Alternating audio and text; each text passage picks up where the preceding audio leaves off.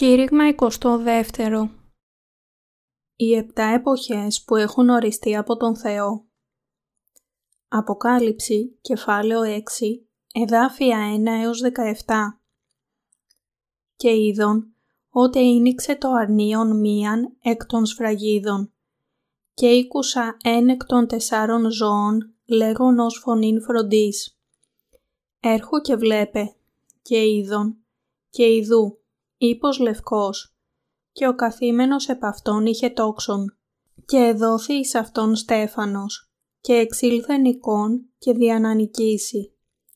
Και ότε ίνιξε την δευτέραν σφραγίδα, ήκουσα το δεύτερον ζώον λέγον, έρχου και βλέπε, και εξήλθεν άλλος ύπος κόκκινος, και εις τον καθήμενον επ' αυτόν εδόθη να σηκώσει την ειρήνην από της γης, και να σφάξωσιν αλλήλους και εδόθη εις αυτόν μάχερα μεγάλη.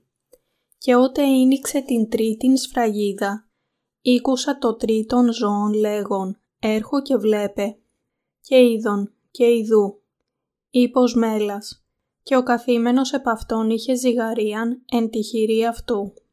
Και ήκουσα φωνήν εν μέσω των τεσσάρων ζώων λέγουσαν, μία χίνιξ σύτου διέν δινάριον και τρεις χίνικες κρυθείς διέν δινάριον και το έλεον και τον ίνον μη βλάψεις. Και ότε ίνιξε την σφραγίδα την τέταρτην, ήκουσα φωνήν του τετάρτου ζώου, λέγουσαν «Έρχου και βλέπε» και είδον και ειδού, ύπος οχρός, και ο καθήμενος επάνω αυτού ονομάζεται ο θάνατος και ο Άδης οικολούθη με ταυτού. Και εδόθης εις αυτούς εξουσία επί το τέταρτον της γης. Να θανατώσω σημερομφέαν και με πείναν και με θάνατον και με τα θηρία της γης. Και ότε ίνιξε την πέμπτην σφραγίδα, είδον υποκάτω του θυσιαστηρίου τας ψυχάς των εσφαγμένων δια των λόγων του Θεού και δια την μαρτυρίαν την οποίαν ήχον και έκραξαν με τα φωνής μεγάλης λέγοντες «Έως πότε, ο Δέσποτα Άγιε και αληθινέ, δεν κρίνεις και εκδικείς το αίμα ημών από τον κατοικούντον επί της γης».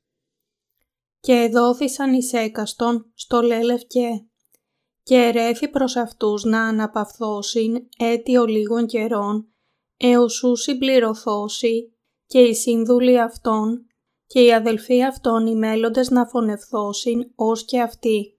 Και είδον ότε ίνιξε την σφραγίδα την έκτην και ειδού έγινε σεισμός μέγας και ο ήλιος έγινε μέλας ως σάκος τρίχινος και η σελήνη έγινε ως αίμα και οι αστέρες του ουρανού έπεσαν εις την γην καθώς η σική τα άωρα σίκα αυτής, σιωμένη υπό μεγάλο ανέμου και ο ουρανός απεχωρίσθη ως βιβλίων τυλιγμένων.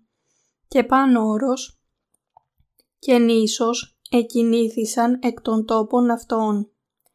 Και οι βασιλείς της γης και οι μεγιστάνες και οι πλούσιοι και οι χιλίαρχοι και οι δυνατοί και πας δούλος και πας ελεύθερος έκρυψαν εαυτούς εις τα σπήλαια και εις τα πέτρας των ωραίων. Και λέγουσι προς τα όρη και προς τα πέτρας πέσατε εφημάς και κρύψατε ημάς από προσώπου του καθημένου επί του θρόνου και από της οργής του αρνίου, διότι ήλθεν η ημέρα η μεγάλη της οργής αυτού και τις δύναται να σταθεί. Εξήγηση. Στίχος 1 «Και είδον ότε ίνιξε το αρνίον μίαν εκ των σφραγίδων και ήκουσα εν εκ των τεσσάρων ζώων λέγον ως φωνήν βροντής. Έρχου και βλέπε.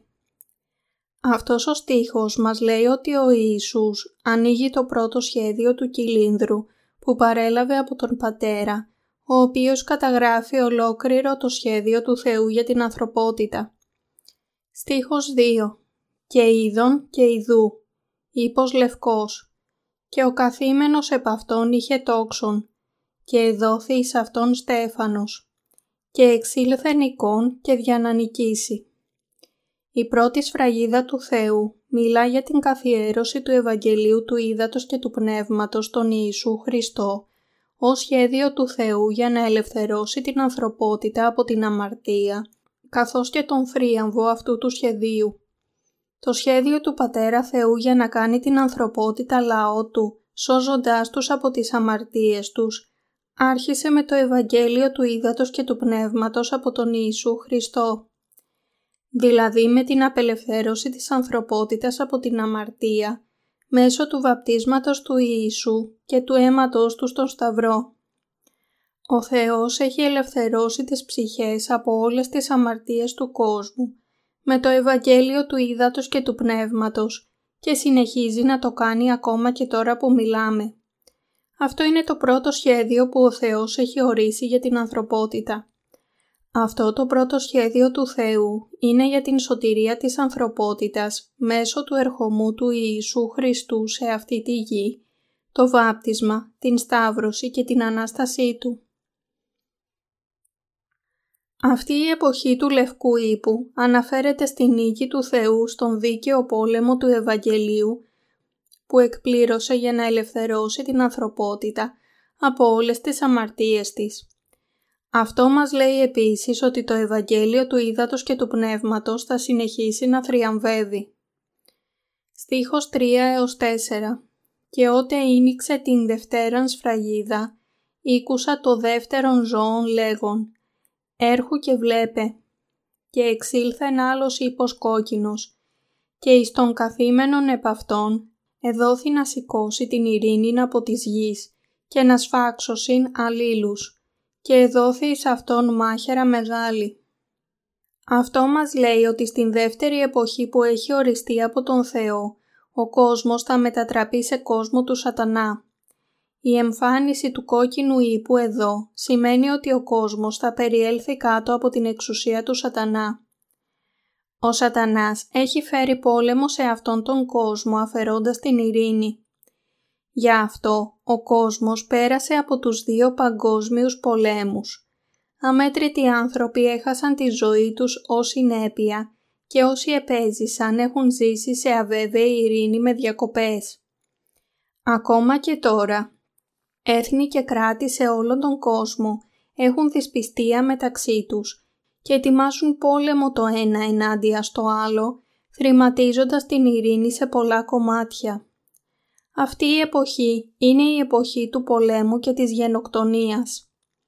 Στίχη 5 έως 6 «Και ότε ίνιξε την τρίτην σφραγίδα, ήκουσα το τρίτον ζώων λέγον «Έρχου και βλέπε, και είδον και ειδού, ύπος μέλας και ο καθήμενος επ' αυτόν είχε ζυγαρίαν εν τη χειρή αυτού.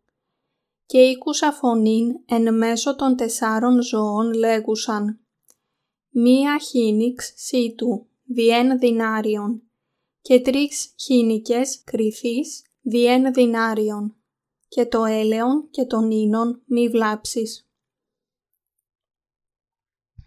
Η τρίτη εποχή για την οποία μιλά ο Θεός είναι η εποχή του μαύρου ύπου, η εποχή της φυσικής και πνευματικής πείνας για την ανθρωπότητα. Σε όλο τον κόσμο σήμερα, πολλοί άνθρωποι δεν έχουν σωθεί λόγω της πνευματικής πείνας τους και επειδή πολλοί πεθαίνουν επίσης από φυσικό λοιμό. Πρέπει να θυμόμαστε ότι ζούμε τώρα σε αυτήν την τρίτη εποχή. Με το πέρασμα αυτής της εποχής θα έρθει η εποχή του οχρού ύπου. Στίχη 7 έως 8 «Και ότε ίνιξε την σφραγίδα την Τετάρτην, ήκουσα φωνήν του τετάρτου ζώου λέγουσαν «Έρχου και βλέπε» και είδον και ειδού. Ήπος οχρός και ο καθήμενος επάνω αυτού ονομάζεται θάνατος και ο Άδης οικολούθη με ταυτού και εδόθη εις αυτούς εξουσία επί το τέταρτον της γης να θανατώσω μερομφέαν και με πίναν και με θάνατον και με τα θηρία της γης.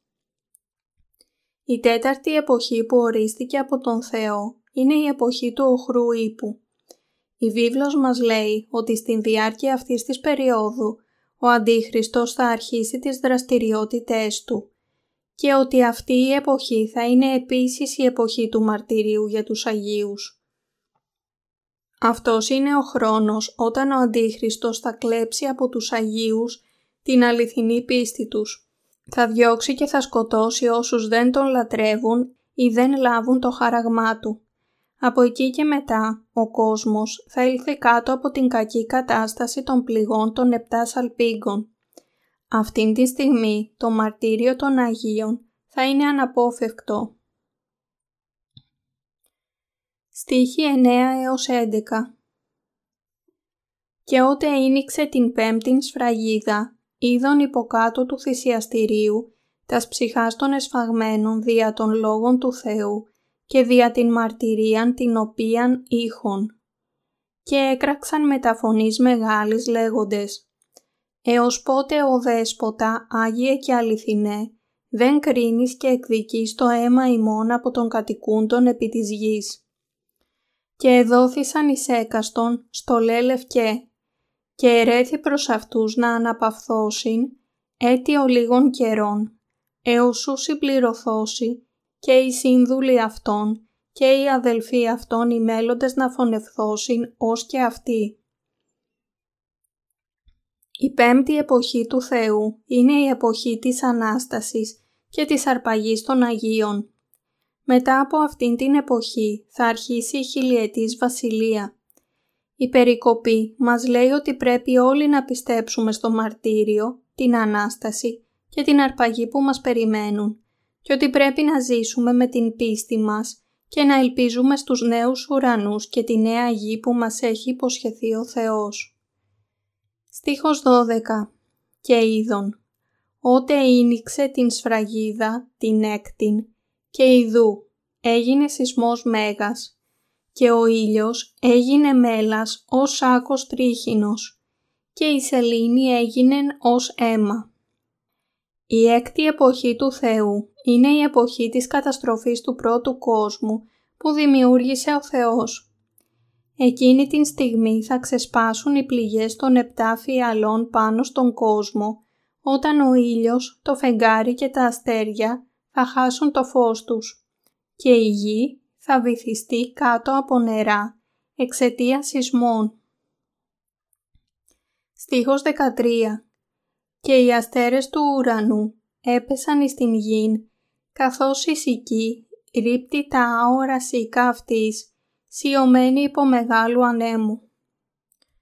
Στην διάρκεια αυτής της έκτης εποχής, η καταστροφή του κόσμου που δημιουργήθηκε από τον Θεό θα επέλθει με τις πληγές των επτά φιαλών.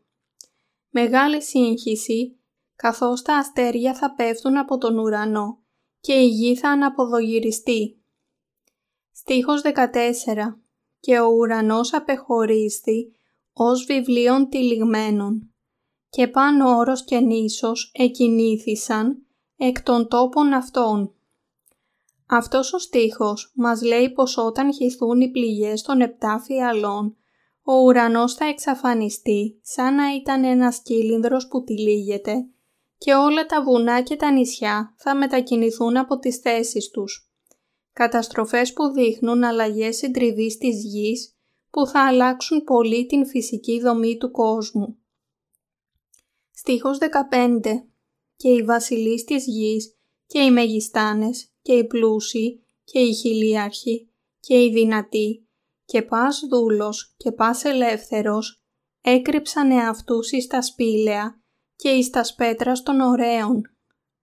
Στη διάρκεια αυτής της εποχής της έκτης φραγίδας, όταν ο Θεός χύσει τις πληγές των επτά φιαλών, δεν θα υπάρχει κανένας που να ζει σε αυτήν την γη, που δεν θα τρέμουν από το φόβο της οργής του αρνίου, ούτε βασιλιάδες ούτε ισχυροί.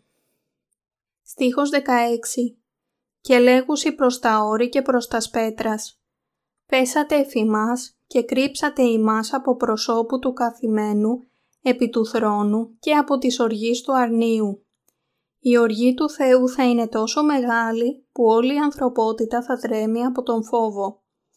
Αυτή θα είναι η πρώτη και η τελευταία φορά που όλη η ανθρωπότητα θα χτυπηθεί από τέτοιον φόβο. Στίχος 17 διότι ήλθεν η ημέρα η μεγάλη της οργής αυτού και τις δύναται να σταθεί. Όταν θα ξεχύνονται οι πληγές των επτά φιαλών, κάθε ένας ανεξάρτητα από το πόσο δυνατός ή ισχυρός είναι, θα τρέμει από τον φόβο των μεγάλων καταστροφών που θα έρχονται πάνω τους από την οργή του Θεού. Δεν υπάρχει κανένας χωρίς φόβο που μπορεί να σταθεί μπροστά στην οργή του Θεού. Ποια λοιπόν είναι η έβδομη εποχή; Η έβδομη εποχή που ορίστηκε από τον Θεό είναι η εποχή στην οποία οι Άγιοι θα ζήσουν στην χιλιετή βασιλεία που ακολουθείται από τους νέους ουρανούς και τη νέα γη στους οποίους θα ζήσουν για πάντα.